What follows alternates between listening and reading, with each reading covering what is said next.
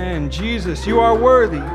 You are worthy to receive all honor and all glory, everything in us. Father, we worship you in spirit and in truth. In the truth of these lyrics, that there is nothing outside of your rule and reign that is not under your authority. There is not anything that has been created that does not respond to you in worship, Lord we all should respond to you in worship. So, in truth, we worship you because you are worthy. You are there. It's a it's a matter of fact that you deserve worship, and so we worship you according to that truth. We also worship you in our spirit with every part of our will, with every part of our being, from the tips of our fingers to the tips of our toes, Lord, being created in your image doing what we are designed to do. You knit us together, you breathed your life in us. And so, Father, we offer that back to you with our will and our spirit, and we say, You are worthy, Jesus, to be the King, to be my King here today, this morning. And not just today, but from now until forevermore, you are King. So we submit to your authority. We submit to your rule. We submit to the authority of your word. And we ask now that you speak through Tim as we unpacked this, unpack this scripture, Lord. And I pray that you would, you would prick our hearts, Lord. That you would bring conviction where conviction is needed. You would break parts of our heart that need broken that you would restore parts of our heart that need restoration. Because you are a God of rescue and you are a God of the eternal. And so, Father, that's what we long to see here today is for you to establish hearts in eternal rescue. We love you. Thank you so much for loving us. In Christ's name we pray. Amen.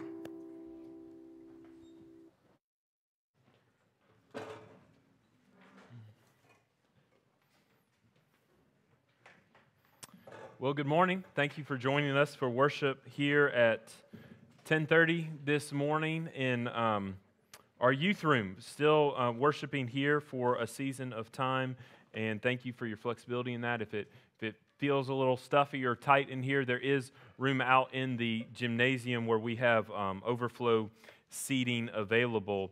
And if anybody walks in at 11:30 today, we'll just assume that the time change got to them. But the way it works is if you walk in at 11:30 today, then at the next time change you're required to come an hour early, or we don't believe you. Um, but thank you for for being here, for prioritizing worship with um, a little bit of snow on the ground, I guess is what we call that. But um, we are going to enter into Luke chapter 20 this morning. But before we do, there's a few things um, to know. Uh, in the gymnasium is where we kind of have our lobby set up right now, and there's there's three different things in there that are important to be aware of right now. Number one, there are elder ballots for every member family in the church. And the way this works is if you are a, a member family, you have an envelope. The envelopes are one per family, and inside the ba- uh, inside the envelope is the right number of ballots for every member in your household above 16 years of age. And so, if you have had a child that has joined as a member of the church through their own testimony and own confession of faith, then they will have, if they're over 16, they'll have their own um, ballot in there. Otherwise, it would just be for the adult members of the house. Um, we need you to take those, and I would really encourage you to take those this week and pray through them and consider them carefully. Uh, every male member of the church over 18 years of age is listed on the ballot. And they're put into different categories. And you'll see who are our current elders, who are our pastors, who are deacons, who are new members. And we have some, some restrictions in that new members, members have to be here for two years in order to be eligible for elder nomination, things like that. That's all explained on the sheet. So follow the sheet. But on the back of that, is a list of New Testament qualifications for serving as an elder. Um, and those come from 1 Timothy and from Titus.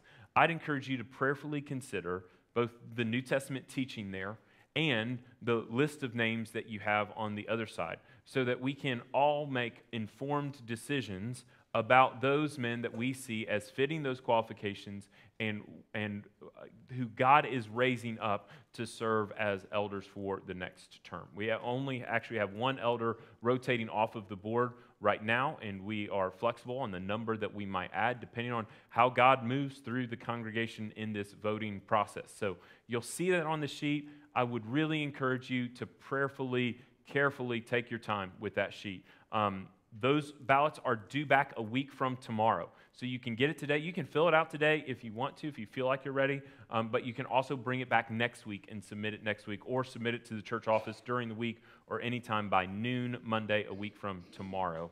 Um, those ballots can be placed in the offering box. There's, um, and the offering boxes are labeled. There's one back here on the counter. There's one in the gymnasium. Um, as we are worshiping in this building, we have those small boxes available for tithes and offerings, and we're using those for the elder ballots as well. So please make note of that, um, and uh, and please be a, a part of selecting um, the elders that God is raising up. We, we really want this to be a joint effort of God by His Spirit moving in the congregation to nominate for elders to approve in order to um, strengthen our leadership over the next season of time. Um, and we will give you the results of those as the process is completed. Once the elder process is completed, then we'll move straight into deacon. So you'll be hearing me talk about this leadership nomination process for the next few weeks. Uh, also, yesterday, we were supposed to have a Rebuilding Hope workday, but we postponed that because of the weather, and that will now be April the 2nd. And that will be 8 a.m. to 2 p.m. Saturday, April the 2nd. We'll be working with Jim Boyd, who has spoken here before, Rebuilding Hope. It's a mission partner we've had for a number of years. Um, and we've got two projects. One will be uh, constructing a wheelchair ramp, one will be um, kind of doing a little bit of demolition of the building and also clearing out and organizing the contents of that building. So we have jobs for men, women, older children, highly skilled, unskilled, um, physically fit, physically unfit, all of that. I'm not going to define that for you. You define that for yourself. But we have um, opportunities where, where many different people can serve. So, so please sign up in the gymnasium for that, and uh, we'd love for you to be a part of service that day. Um, also, we have a men's ministry lunch. Uh, uh, next week on March the 20th, immediately after the service. You don't have to sign up. You can come if you don't sign up, but there won't be enough food if you don't sign up. So you should sign up so that there's enough food. Um, and that, so that will just be um, over in the other building, the Backstage Cafe, um, Sunday, March the 20th, immediately after this service, the, the 1030 service. Um, we also have a movie night on March the 27th, and you'll be hearing more about that in the weeks to come. And uh, we just want you to no, make note of these opportunities to get connected, get involved. Um, Sunday night, we have um, great stuff going on uh, this Sunday night. We have youth meeting as normal, Awana meeting as normal, several small groups. Um, Wednesday night prayer meeting um, has just been particularly rich the last few weeks. Please join us for that. That's Wednesday nights at 7. Look for other opportunities to be connected and involved um, beyond just uh, Sunday mornings. Now, turn with me to Luke chapter 20. When I was in middle school, my school promoted this incredible opportunity. We'll use the scare quotes for that. Incredible opportunity to come on a Saturday to school to pay money in order to have your reading speed and comprehension improved. I just thought the whole thing was a racket. I was not interested in this thing at all. But there were some that were. And you know those kind of people that are all about getting the best scholarships and they're 14 years old and they're already planning their future and they want to make sure that they can read and retain everything they, they possibly can in as little time as they can so they can get the best scholarship and get into whatever career. Those people exist and those people love that sort of thing. Everybody else was not interested. Some people were forced by their parents against their will to participate in this thing, but they billed it as these multiple, I think it was like three Saturdays. And it was, you know, a few hundred dollars, a couple hours on a Saturday for three Saturdays in a row to come and learn about reading comprehension and particularly speed reading with higher levels of comprehension. So I didn't go for obvious reasons. And I asked later my friends that did go for not so obvious reasons, uh, why? What, what was the whole purpose of this? What did you learn? And no joke, the valedictorian of the class in front of me, he told me. He said, This is what we did. We did all these assessments. We did all these, like you read these things and then you write about it. You read these things and you bubble your answers about it. And you do all these things to try to figure out what your reading rate is and your reading comprehension is, all those sort of things. And then we learned one skill, one takeaway skill from those three Saturdays, six or seven hours or whatever it was of Saturday instruction. He said, for speed reading, here's what you do you take your finger and you put it on the middle of the page under the first line and as you read, you just move your finger down the page. Because what happens, most of us read more slowly than we could because our eyes move more than they should. And so, what, what that trick does for you is it helps you to move your eye less because your, your eyes focus on your finger and the words, but because your finger is in the middle of the page, they don't dart around and get distracted and move line to line and then back and it was actually a decent skill. I paid nothing for that skill. but he was a valedictorian, so he obviously knew more than I did, and he, his parents paid a lot of money for him to develop that skill and then give it to me for free. But now we have all this research about reading and comprehension, in particular as it relates to words on a printed page versus words on a screen. And some of these same, same principles apply when you're reading on a screen because what the, the reason your finger helps you read on a page is that decreases eye movement and decreases distraction. And every study that has, has evaluated reading comprehension from a printed page versus a lighted screen shows that people tend to comprehend, retain more from a pr- printed page. Because screens involve distraction, screens, your, your eyes move differently as you're, as you're scrolling versus as your eyes go down a page. Your, your phones are used for other things, and therefore, as you're reading something, that distraction, your, your brain is signaling, well, this phone is also used to watch YouTube videos and play games and send messages, and, and I just got an email alert, and all those sort of things that the phone does to your mind limits your focus in the reading. And we have all of this research now that shows us good practical approaches to reading well and comprehending well. And see, Christians, this should be vitally important to us. Good reading skills should matter to us because the reformers called the church the creature of the word, in that it is the word of God that actually creates the church, the word of God that forms, instructs what a church is to operate like. We are people of the book. And in a similar sense, the, the Jews were, were like that too. God revealed himself through words on a written page that they were to learn, they were to study, and they were to retain. And so, Christians, we should take it so, we should be more, um, we should put a higher priority on reading and reading retention than a secular person because we consider this to be the very Word of God, that He is speaking to us and as I read it aloud today, it is as if God, by His Spirit, is speaking to us through the words written on a page. So the way we read matters. And today, as we unpack Luke 20, we're going to see three Jewish groups that read the Bible differently. Read the Bible a lot. And some would say read the Bible well. But their conclusions that they derive from the scriptures are not what God is intending in the writing of the scriptures. And Jesus is exposing them one by one.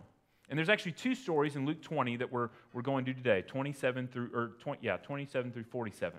But there's one story that Matthew and Mark include sandwiched between these two stories that we'll jump over to Matthew 22 for really quickly to see how Jesus exposes the inability of three different groups of Jewish leaders to read the Bible well.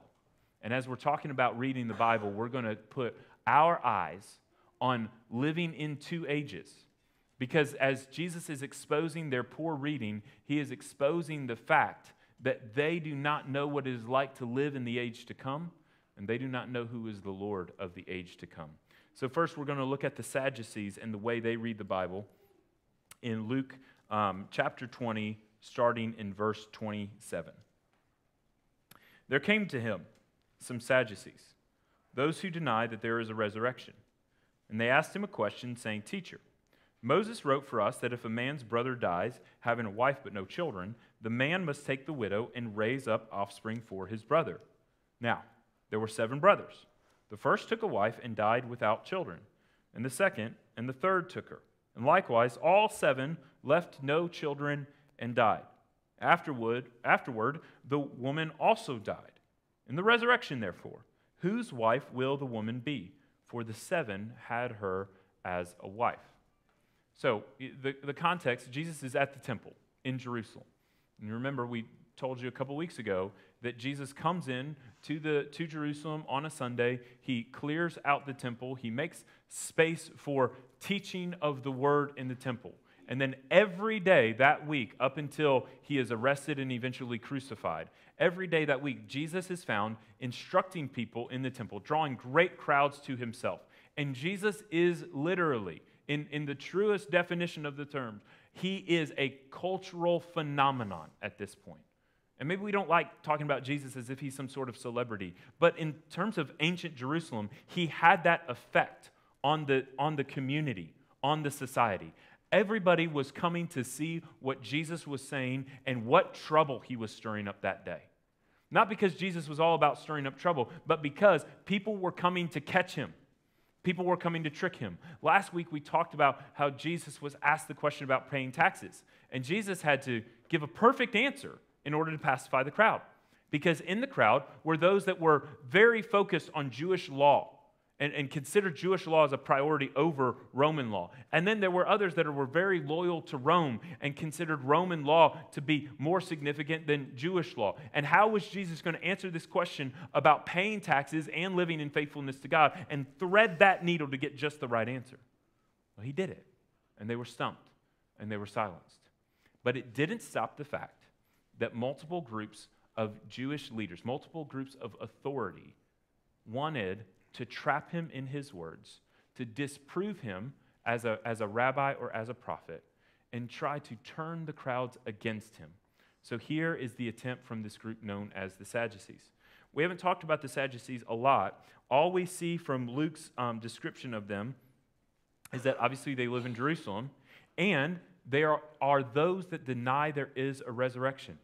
The Sadducees had this weirdly unique theological perspective that this life was all there is, that it was right to follow the law of God now, to offer sacrifices in the temple, and to live in obedience now, but there was no resurrection, eternal kingdom, there was no life to come. That is the theological position of the Sadducees. The Sadducees were therefore opposed to the Pharisees. Okay? We've talked about the Pharisees a lot. And the Pharisees, they had more control in the smaller towns in Judea where Jesus does most of his ministry. So, uh, Capernaum, Galilee, Nazareth, those areas, the Pharisees have control. The Sadducees have control in Jerusalem. Okay? So, as we're, we're seeing these things in the last week of Jesus' life, we're going to see warring factions of Jewish leaders try to come at him from different angles. And sometimes you're going to see one warring faction be like, hey, that was a really good answer you gave to those guys over here. And, th- and that's exactly what happens today. So, who were the Sadducees? Well, it, it may not be, it's not clear in English that the word Sadducees actually is derived from the word that means descendants of Zadok. Zadok shows up in the Old Testament and is prominent. He is a high priest in David and Solomon's time. And it is the sons of Zadok that are the high priests in Jerusalem in the time after the Babylonian exile. And it is only the sons of Zadok that serve in that position. So think of the sons of Zadok as this very prominent, important family within the, the Levite tribe, within the society, the religious life of Israel. So to say you were a descendant of Zadok was to already claim for yourself a high position in Jewish society and a high position of authority in Jewish religious life. We're part of that first family of the priesthood. We are part of that main prominent family. So to say you were a descendant of Zadok is a big deal. But it also means that the descendants of Zadok had earthly power and authority. And so for, for the Sadducees to then say, there is no resurrection, there is no age to come, that this life is all there is. Well, the Sadducees were wealthy, they were notable, they had comfortable lives in the big city. The Pharisees, however, the Pharisees were obsessed with the law and obsessed with obedience and following God as, as particularly as possible with the minutia of the law. They lived in small towns. The, the, the, Sadducees were a limited group. You couldn't just all of a sudden become a son of Zadok. You were either a son of Zadok or you were not. The Pharisees were an open group. You could study with the Pharisees long enough, learn a lot, memorize enough law that you could become a Pharisee yourself.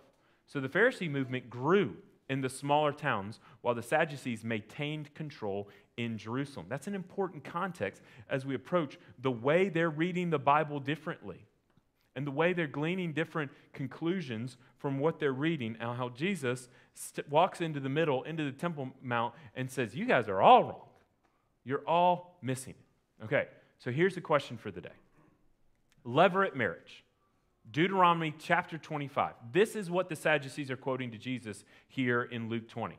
If a man dies who is married and he has no child, the, the old covenant law, Deuteronomy 25, requires that his brother then marry his wife so that they can have a child that would take the, the name of the dead, uh, the, the dead first husband, basically. And that new son would become the heir of all that the first husband had. And he would become legally the son, not of his actual biological father, but his biological uncle who had died childless. That was a, that was a, um, a system put into the Old Covenant in part to protect the woman. You see what happens with, with the, the terrible story of Judah and Tamar um, in the book of Genesis. You see what happens when that doesn't go well. And then you see the beauty of what happens in the story of Ruth and Boaz as that similar law is followed in the story of Ruth and Boaz. You see that come up in the Old Covenant a couple of times. But what the Sadducees are doing, let me be clear, they are not asking a question about marriage. They're asking a question about resurrection. And Luke tells you that. Luke tells you the Sadducees, who don't believe there's a resurrection, asked a question about marriage in the resurrection, in the eternal kingdom. This question was not some dude sitting in the back with this, this burden on his back of being like, I just don't understand this scripture. I don't understand the eternal kingdom. Jesus, explain it to me. That, that's not what happened. This was a question that the Sadducees had already asked to the Pharisees to stump them. This was a question built out of a, a um, faction of Judaism that did not believe in the resurrection and how did they make a joke out of the resurrection and the idea of the resurrection that people like the Pharisees and the scribes and other Jews held to so firmly? This was their way of making light of it, of making the doctrine of resurrection and the eternal kingdom seem silly. Because God says that a woman might marry successively a number of men. So let's create this ridiculous scenario where it's not just two or three, but it's seven Let's create the most ridiculous scenario we can come up with, and then let's throw shade at this whole doctrine of the resurrection altogether. That was the purpose here. The Pharisees and others couldn't answer the question, so the Sadducees brought it to Jesus. Jesus, can you answer this question for us? Jesus' response is recorded not just in Luke 20, but also in Matthew and Mark. And I love what Matthew records because the first sentence, I, I, we've only read, we've, we've stopped it at the question. But the first sentence of Jesus' reply in the book of Matthew is You are wrong because you know neither the scriptures nor the power of God. You're looking in the scriptures for the answers, but you're wrong in even asking this question because you're denying the scriptures and you're denying the power of God revealed in the scriptures. So let's pick up in Luke 20, 34 and see Jesus' answer. Jesus said to them, The sons of this age marry and are given in marriage, but those who are considered worthy to attain to that age and to the resurrection from the dead neither marry nor are given in marriage. For they cannot die anymore, because they are equal to angels and are sons of God, being sons of the resurrection. But that the dead are raised, even Moses showed in the passage about the bush, where he calls the Lord the God of Abraham and the God of Isaac and the God of Jacob. Now he is not God of the dead but of the living, for all live to him. Then some of the scribes answered. Scribes are a different group than Pharisees. Some of the scribes answered, Teacher, you have spoken well, for they no longer dared ask him any question. So let's wrap our heads around Jesus' response here. First, Matthew 22, 39, or 29 says, You are wrong. You know neither the scriptures nor the power of God. Immediately humbling them. You think you know scripture so well that you're going to come to me, you're going to quote Deuteronomy chapter 25, and you're going to think that Deuteronomy chapter 25 makes the resurrection look ridiculous. You don't know Deuteronomy chapter 25, and you don't know the doctrine of the resurrection because you don't appreciate the power of God to raise dead people to life. And let me tell you something if they didn't believe in an eternal kingdom and a resurrection of the dead, they were not going to believe in what Jesus was about to do in the next few days. And this was a, again, this is a group that had earthly power and notoriety. They were the rich leaders. The Pharisees were actually fairly poor by comparison. The Pharisees had some notoriety in the community, but the Pharisees had more appeal within the poorer crowds. The Sadducees, they just looked down on the poor because they had the worldly authority. So, what is Jesus saying here? Because it, it gets complicated, and frankly, there's some things that Jesus says that we might not like that much. That actually, like, if you have a, a healthy marriage, you, you look at what Jesus says here and you're like, really, Jesus? Like, there, that, that's not going to continue at all into eternity? So let's, let's look at what he says. He, he says, number one, there is no marriage in the age to come. And, and recognize, as, as Jesus is talking here, he says, the sons of this age marriage, marry. So marriage is intended for this age. But then in verse 35, those who are con- considered worthy to attain to that age, that means the age ahead, the age to come. And so he's distinguishing here between life in this age and life in the age to come. And here's one of the key principles of Scripture that we miss so often because we can make two different errors in the comparison between this age and the age to come. Sometimes we can, we can take the posture of grin and bear it Christianity, where we say, this age is really terrible, really harmful, it hurts, it's not good, but the age to come is great. So, what we're going to do is we're just going to grin and bear it, and we're just going to, going to survive as well as we can until we get to the age to come. That's, that's a little bit of an error on there, and I'll tell you why. The other extreme is not the grin and bear it Christianity. The other extreme is heaven is just like now, or heaven is here now approach to Christianity that says we should be living in the eternal kingdom now. So, all the promises of the eternal kingdom, everything we see in Scripture, all of that's available to us now. Heaven is just like this. And if we would just walk with more faith and live with more energy and confidence in God's power, then we would see more of heaven on earth. We could go, we could go wrong both ways. We, we don't need to approach this life as if this life is always going to be terrible, but it's okay because we'll have the next life. We need more hope for this life than that. But we need a little bit more realism for this life than the view that says, well, we can bring heaven to earth with just a little bit more faith and a little bit more energy and, and dependence. Because the, the truth is, Jesus does say that everyone want, who wants to live a godly life in Christ Jesus will suffer. Jesus does say, in this life you will have trouble, take heart, I have overcome the world. So, so bringing those two perspectives into balance, in which we say, yes, this world is full of trial and suffering and pain. And that will continue to the end of the age. That there will be trial, suffering, and pain until the very end of the age. And the new age is so much better. But we've got to find a way to properly bring the hope of the age to come into the age in which we live so that we don't live defeated Christian lives in the here and now. Because if you live in such a way, in that grin and bear it Christianity, you're not going to live on mission because you don't have hope for the lost. Because why, why would you be out there in mission serving people? You're going to feel like everything you do is just going to be a drop in a bucket and it's not going to really make a significant change. We have to have hope enough in God's kingdom being un- unveiled through the work of the church that we can see the church does actually bring good in the world. The church can contribute to society. The church can expand the, the, the boundaries of Christ's kingdom, and the gates of hell cannot withstand the expanse of the church. So, properly approaching that is, is, the, is properly balancing these two cliffs so that we don't fall off either and recognizing we can have hope for this life, but we have hope for this life with full realization that in this life we will still continue to struggle. So we can make an error, like the Sadducees, of thinking that the age to come looks too much like the age that is here. And we can also make an error of saying the age to come looks nothing like the age that we live in now.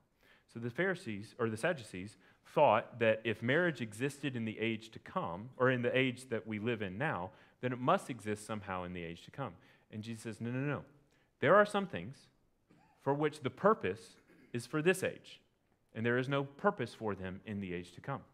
So, what does Scripture say about marriage that would put marriage into that category? Well, what we learn about marriage from Scripture is that there are a few purposes. Number one, uh, procreation is an obvious purpose for marriage. Fill the earth and subdue it, and fill the earth and, and subdue it. You, you fill it by getting married and having offspring. That's, that's a part of the purposes of marriage. Now, that's not the only purpose of marriage.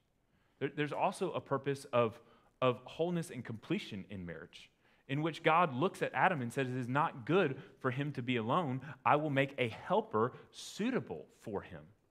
And so, God, in the creation of marriage, creates a companionship out of that to complete what was lacking in the man. And then the other category is God tells us as husbands and wives to come together in a one flesh relationship. The husband leaves his father and mother, cleaves, cleaves to his wife, and the two become one flesh. And then we are called to battle against the desires of our flesh within a one flesh relationship, which leads us to the conclusion that marriage is also meant for the purpose of the pursuit of holiness. That if you want to become more like Christ yourself, then your closest ally in that endeavor is your spouse. Because spouse, the spouse is going to be there by the power of the Holy Spirit to expose your sin because it's there and to and to help you then work through that sin and encourage you not beat you down and say boy you're a sinful loser but to encourage you and say this is what christ demands of you. This is the pattern that christ has set for you. So from that three simple purposes for marriage. Procreation yeah that's there but also companionship and completion so that there, what is lacking in one spouse can be filled by the other spouse but also so that the two spouses would together as one flesh pursue the, the pursue maturity in Christ and be conformed into the image of Christ. Now, what would those purposes hold in the age to come? Jesus says there's no marriage in the age to come because there's no death. So there, there's no need for procreation in the age to come. There is no longer any death. There, there's no need for more people to be born to continue the human race on. At that point, the human race is completed as the age to come enters in. There's also no emptiness. There's no need for completion of what is lacking within one spouse because we are completely and fully in the presence of God in his eternal kingdom. God is the perfect father, Christ is the perfect bridegroom. We need no other spouse to fill that need for us in the eternal kingdom. And also, the, the pursuit of holiness purpose, we are then in the age to come as we enter into Christ's eternal kingdom. We are fully then conformed to the image of Christ. And there is no more sin. There is no more weakness. There's no more pain. There's no, no disease. And so we are completed on that day. And so, what Jesus is making the case for in part is marriage doesn't carry over into the age to come because there's no purpose for it. But we need not diminish the beautiful purposes of marriage in this life. Now, I admit, this is a hard doctrine for me because I kind of like marriage. I, I, like the idea of marriage. I enjoy my marriage to my wife. It is good. What Jess and I have is good and beautiful. And to say that in the age to come, that's going to, to go away or going to change is not, is not exactly what I would want. It's not the way I want God to write the story. But I know that my hesitation there comes from the fact that I don't fully recognize and appreciate the fullness of what the age to come is like.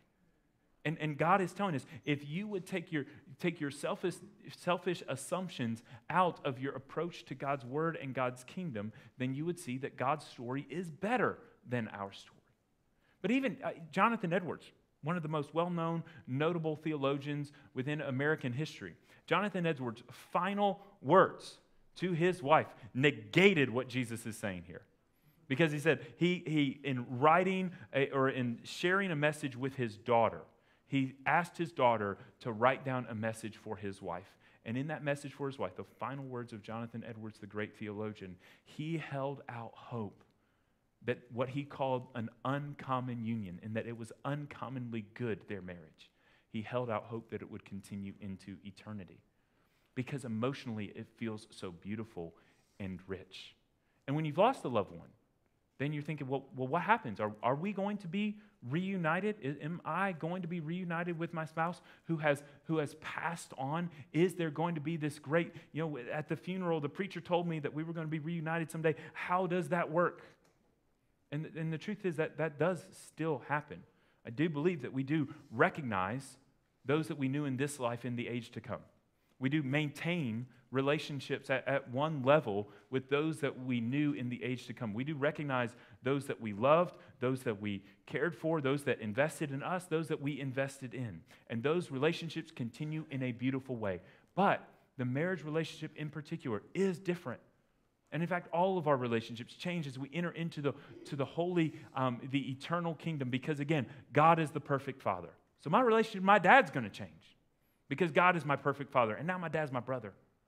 And, and when I enter into the eternal kingdom, my relationship to Jess is going to change too because Christ is the perfect bridegroom, and we together are a part of his church, his bride.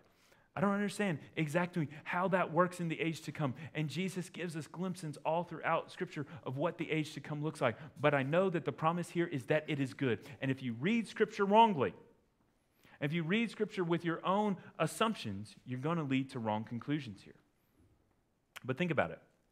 If your family life is not good, has any measure of brokenness, either in your relationship to father, relationship to spouse, this is great news because you still retain the hope of a perfect family. In fact, you retain not just the hope, but the promise of a perfect family, a true and better father, a true and better bridegroom. So that, that's number one, what Jesus says there's no marriage in the age to come. And it's a hard doctrine, but it's a true doctrine. Number two, life is better in the age to come. Those two have to go hand in hand. But life is better in the age to come. And, and, in this, Jesus is saying our existence will be exalted, will be different from the way it is in this life. He says that we will be equal to angels. And let me tell you what I, I think he means there, because 1 Corinthians 6 actually says that human beings will judge the angels. Actually, 1 Corinthians 6 puts human beings above the angels. And, and the, and the scriptures teach that human beings were created in the image of God, whereas angels were not created in the image of God. So, what Jesus is saying here in being like the angels is saying that we will be like the angels in being eternal beings in the fullness of the presence of God. It's not an authority. We have equal authority as the angels. We actually, as the pinnacle of God's creation, created in his image, as his sons and daughters, we take a place above the angels in the eternal kingdom to reign with God over his creation because sons of God means heirs of God sons of God, daughters of God, become heirs of God's eternal kingdom and reign with him. And then finally, the last thing Jesus says in, in response to the question is God is not the God of the dead. God is not the God of past tense. God is the God of present tense children. And he harkens back to to the burning bush, he says, Okay, you want to combat me with Deuteronomy chapter 25. I'm going to move back to Exodus with you. Do you remember when Moses was called for the first time? Long before Moses wrote anything about levirate marriage in Deuteronomy 25, God called Moses to himself, and this is how he did it. He showed up in a burning bush. And when Moses asked who he was, God answered in the present tense, I am. And he answered in the present tense, I am the God of Abraham, Isaac, and Jacob. Presuming, assuming with the language that God spoke, that Abraham, Isaac, and Jacob continued, that they still lived in the present tense. He didn't say, I am the God who was the God of Abraham, Isaac, and Jacob. It, it, it's, a, it's an argument. Jesus is making a theological argument from the tense that God uses in his quotation to Moses. I am the God of Abraham, Isaac, and Jacob. Therefore, Abraham, Isaac, and Jacob are alive, Jesus says. How do you know they're alive? Because they were alive in Exodus when God showed up in the burning bush. And God, they're alive today. And that's, that is where the hope of this passage really shines through. Because that's what, what Paul is talking about in 1 Thessalonians 4. He closes that first letter to the church in Thessalonica to say, We do not grieve as those who have no hope. Meaning, we grieve. Christians, we grieve. When you lose somebody that you love, you grieve. It is good and right and proper. It's biblical to grieve. And yet, we don't grieve as the world would. We don't grieve without hope. But we grieve in hope because we know there will be a restoration. We know that the dead are not gone forever. We know that those who pass from this life enter into the age to come. And as they enter in, they are either going to be a part of that final resurrection when Jesus descends from the clouds and Jesus calls up the dead in Christ to raise out of the graves and then calls us who remain to meet the Lord in the air. That's 1 Thessalonians 4. Either that is going to be the, the, um, the future of those who die in Christ, or the future for those that die without Christ is going to be to be entered into the place of eternal punishment in the age to come. And so there's great hope here we don't grieve without hope because we know that the resurrection is coming. The Sadducees, they had stuff figured out in the world, but they had no hope for the age to come. And that was the problem. And that caused them to read Scripture wrongly. Now, in Luke, Jesus confronts the Sadducees, and in verse 40, in verse 39, you see the scribes like his answer. And then Jesus goes right after the scribes because they like his answer. And it's like the scribes are sitting there distrusting the Sadducees, and the scribes like that he is able to answer the Sadducees. And then the scribes are like, boy, that was great. And then Jesus turns and goes to them. In Matthew and, and Mark, there's actually, two, there's actually another story sandwiched between. And that is the story of the Pharisees asking a question. Because why would the Pharisees be left out of any of this discussion? Uh, there's three factions in play here the Sadducees, who we describe, the Pharisees, who we describe, and the scribes, who are those that literally copied the law. They literally would take one papyrus and a fresh papyrus, and they would copy what this papyrus said onto the fresh papyrus so that the Word of God could be preserved, so that generations ahead could read the Old Covenant scriptures. It was an important calling, it was an important job that led to a whole lot of pride. Why? Because the Bible depended on them because God needed scribes in order to deliver the Bible and protect the Bible into the next generation. They read it more than anybody else, so they read it with a great deal of spiritual pride. And they read it with a great degree of, of self importance because we are the guys that protect the truth of the scriptures. We are the guys that copy those words day after day. And so, therefore, we're the ones that know it best. So, this, but the Pharisees, before we go to the scribes, let's look at the Pharisees in Matthew 22 just quickly. We know this story, so we don't even have to go there. Matthew 22, verse 36, the Pharisees respond to Jesus stumping the Sadducees with this Teacher, which is the greatest commandment in the law? This tells you everything you need to know about the difference between Sadducees and Pharisees. Sadducees are obsessed with the resurrection. They say it didn't happen. So they ask a question about the resurrection. The Pharisees are obsessed with the law. So they ask a question about which is the greatest commandment in the law. And we know the answer. Jesus quotes Deuteronomy. There's a lot of Deuteronomy here in this passage. Jesus quotes Deuteronomy You shall love the Lord your God with all your heart, with all your soul, and with all your mind. This is the first and greatest commandment. And then he quotes the second. He says, i will go give you two for the price of one. You asked about one, I'll give you two. The second is like it You shall love your neighbor as yourself. On these two commandments depend all the law and the prophets. And there, he stumps the Pharisees. He stumps the Sadducees in their attempt to disprove the resurrection, and he tells the Sadducees, You're wrong because you don't know the scriptures and you don't know the power of God.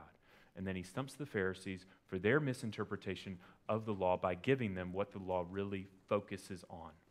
And they can't answer him at all. And now he turns to the scribes. Verse 41. He said to them, meaning to the scribes, the scribes who commended his answer, he says to them in verse 41 how can they say that the Christ is David's son? For David himself says in the book of Psalms, The Lord said to my Lord, Sit at my right hand until I make your enemies uh, your footstool. David thus called him Lord. So how is he his son? And in the hearing of all the people, he said to his disciples, I love that. He's talking to the scribes, asking a biblical question, and then where everyone else can hear, he talks about the scribes. He's not talking to the scribes anymore, he's talking to everybody else about them. Beware, verse 46, beware of the scribes who like to walk around in long robes and love greetings in the marketplaces and the best seats in the synagogues and the places of honor at feasts, who devour widows' houses and for a pretense make long prayers. They will receive the greater condemnation. So, the Sadducees, you're wrong because you don't trust the scriptures and you don't trust the power of God. And the scribes, you're wrong because you walk around with too much pride. So, what is the nature of this point that Jesus is making here? Well, I said the Sadducees are obsessed with the resurrection, the, or, um, the Pharisees are obsessed with the law, and the scribes are obsessed with the right understanding of the scripture. And they were those that would say, Aha, the Messiah can't be God because the Messiah is a descendant of David. The Messiah is clearly in Scripture a son of David. And Jesus is like, Yeah, yeah, you're, you're right, but you're only part right because let me take you to this Scripture and we will expose to you from, from David's own words from the Psalms that David, the Lord says to my Lord, Sit at my right hand until I make your enemies your footstool. So, David calls the Messiah Lord. How can David call the Messiah Lord if the Messiah is just the son of David? He is making it very clear to everybody in his hearing the Messiah is not below David. And David knows that. So you guys should know it too. David doesn't put himself above the Messiah. David calls the Messiah Lord. Therefore, we should all recognize that the Messiah is Lord, not just of David, but Lord of all. And so the scribes would be hesitant to to accept that because they had their interpretation. And remember, they were the experts. The scribes are sometimes translated as lawyers, sometimes translated teachers of the law, sometimes translated experts in the law, depending on your, your um, English translation. These are the guys that were the experts. They knew the book, and they still missed it. See, the, script, the scribes read with pride, and that's what Jesus exposes in verse 46.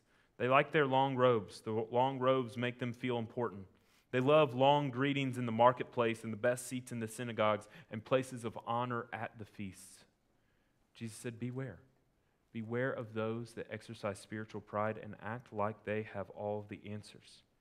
So, from this, we have three different factions of Jewish leaders of the day. And there's, there's more. We haven't talked about the Sanhedrin, which we will in a couple weeks. We haven't talked about the Herodians, that was the pro Roman group of Jews. We've talked about the Pharisees, the Sadducees, and the scribes. And Jesus exposes right here in these three different stories how each of them read the scriptures wrongly. The scribes misread scripture because they read it with too much pride. The Pharisees misread scripture because they're so obsessed in obedience of the law and finding a way to control their own behavior and also control the behavior of those around them because the Pharisees took control over people's lives in their teaching of the law.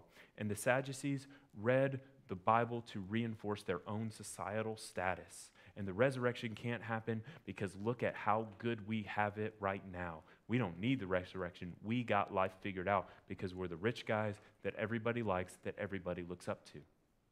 And in each of those, taking their own personal assumptions, their own sin, their own pride and self centeredness into the scriptures, cause them to misread the scriptures. So I told you at the beginning, we're people of the book. We're people that, that place a high value on this as the very words of God. So therefore, we need to check ourselves in the way we read. We need to read with great humility and dependence upon God by His Spirit speaking to us through the words, and not us coming with spiritual pride as if we have it all figured out.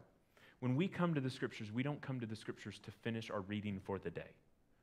We come to the Scriptures to be transformed and fueled for the day. We come to the Scriptures to be conformed into the image of Christ, not to check a box in our reading plan not to be able to tell everybody else that we read the Bible for the day. And so the scribes, the Pharisees, the Sadducees, did they read the Bible? Sure. Did it help them spiritually? No. No, it actually moved them farther away from acceptance of the Messiah. So I'm going to ask the group to come up and lead us in a song, but I'm going to close this this way. When Scripture confuses you, trust Jesus for the answers. See, the mistake of all of these groups is they looked at the scriptures as a way to trick Jesus. We look at the scriptures as a way to trust Jesus. When things confuse us, when things aren't super clear, we come to Christ in the Christian community to seek out those answers. Do you think Jesus is afraid of your questions? He wasn't afraid of the Sadducees' questions. So Jesus is ready for questions and he has the answers. When spiritual pride shows up within a church community, within a society, beware because that leads to a misapplication of the scriptures. When the world is painful, never forget the resurrection. It does provide great hope. And above all else, we'll go back to verse 35. Those who are considered worthy to attain to that age. Nobody is worthy to attain to that age on their own merits. And when you come into the eternal kingdom, and the question is asked, what makes you worthy to enter into this eternal age? What makes you worthy to enter into this kingdom? The answer is never I. But the answer is always He. He who is worthy, who we've sung about, has made us worthy by His blood that was shed, by, by giving us the faith to respond, and by faith with through his grace, we are able to be made sons and daughters of the King and to have our sins forgiven and be resurrected into new life. So, to be worthy for the age to come means to truly recognize Christ as he reveals himself in Scriptures, to truly yield yourself in humility to the Scriptures and hear what he has to say. So, we're going to sing about heaven as we close today, and I'd invite you to join us.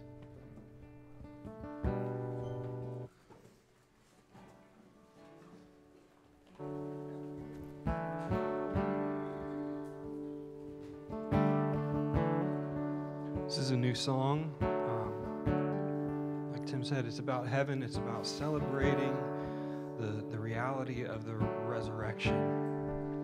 So um, may want to listen for the first little bit, uh, and then once we get to the chorus, if you know it, uh, please, please join with us. How I long to breathe the air of heaven where pain is gone and mercy fills the streets. To look upon the one to save and walk with him for all eternity.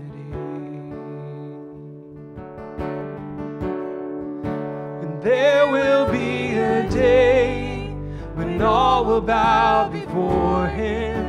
And there will be a day when death will be no more. Standing face to face he who died and rose again.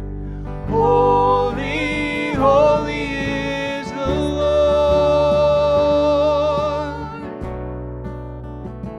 And every prayer we prayed in desperation, the songs of faith we sang through doubt and fear.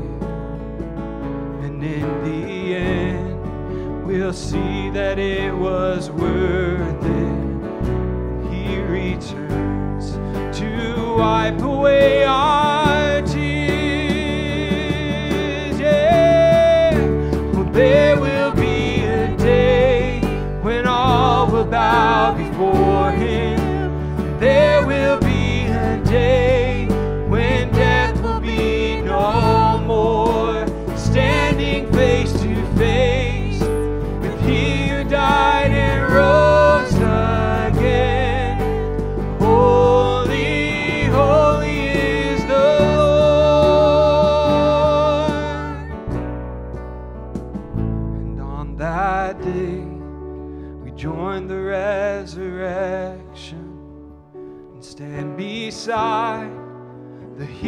heroes of the faith.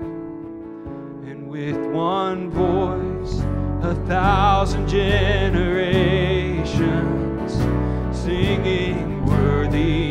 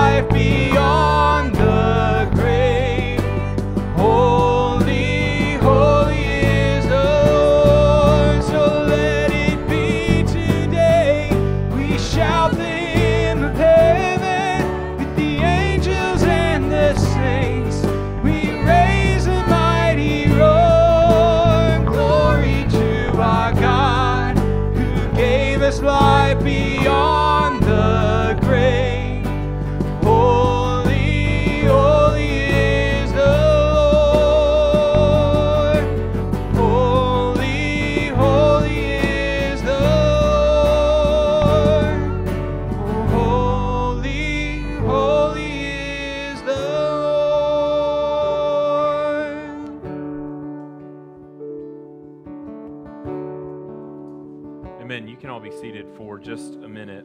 And I'm going to um, introduce some new members this morning. So I'm going to ask the Quinn family to come up and join me on stage.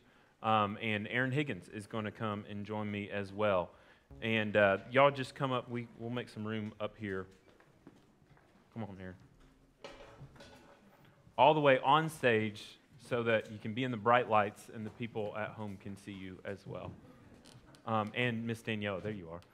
Um, so, uh, first, I'm going to start with Daniela and Aaron because they, they grew up in this church, but I want to, yeah, come over here. Um, many of you know Aaron, daughter of Mark and Linda Higgins, and Daniela, daughter of Mark also, uh, but Mark Hannah and Mark and Marta Hannah.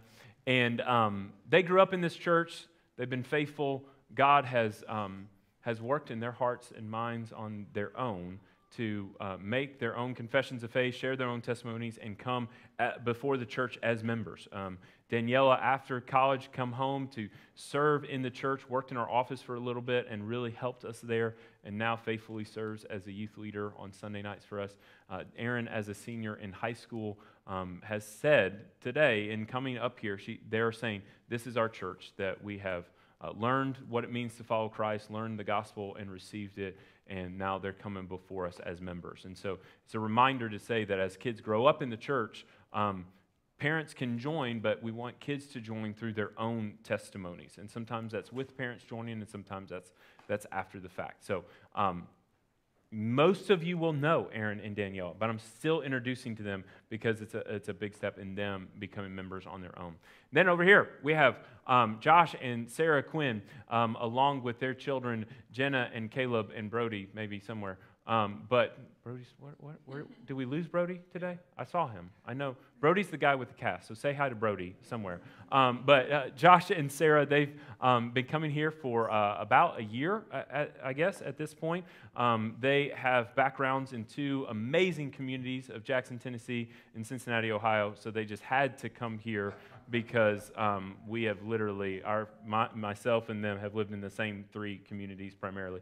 Um, but uh, Josh and Sarah are amazing. The kids are amazing. Um, you will want to get to know them if you haven't already. Um, but I wanted to introduce you to them, and there's going to be some more. We'll, we'll introduce some more next week and more and more in the coming weeks. And the steps for that are going to a new members class and then joining by testimony, either written testimony or sharing your testimony with an elder um, for the purpose of membership. And we'll do another one. If you're interested at all in that member class, let me know. We'll do another one soon. So um, let me then, um, if you would, all stand.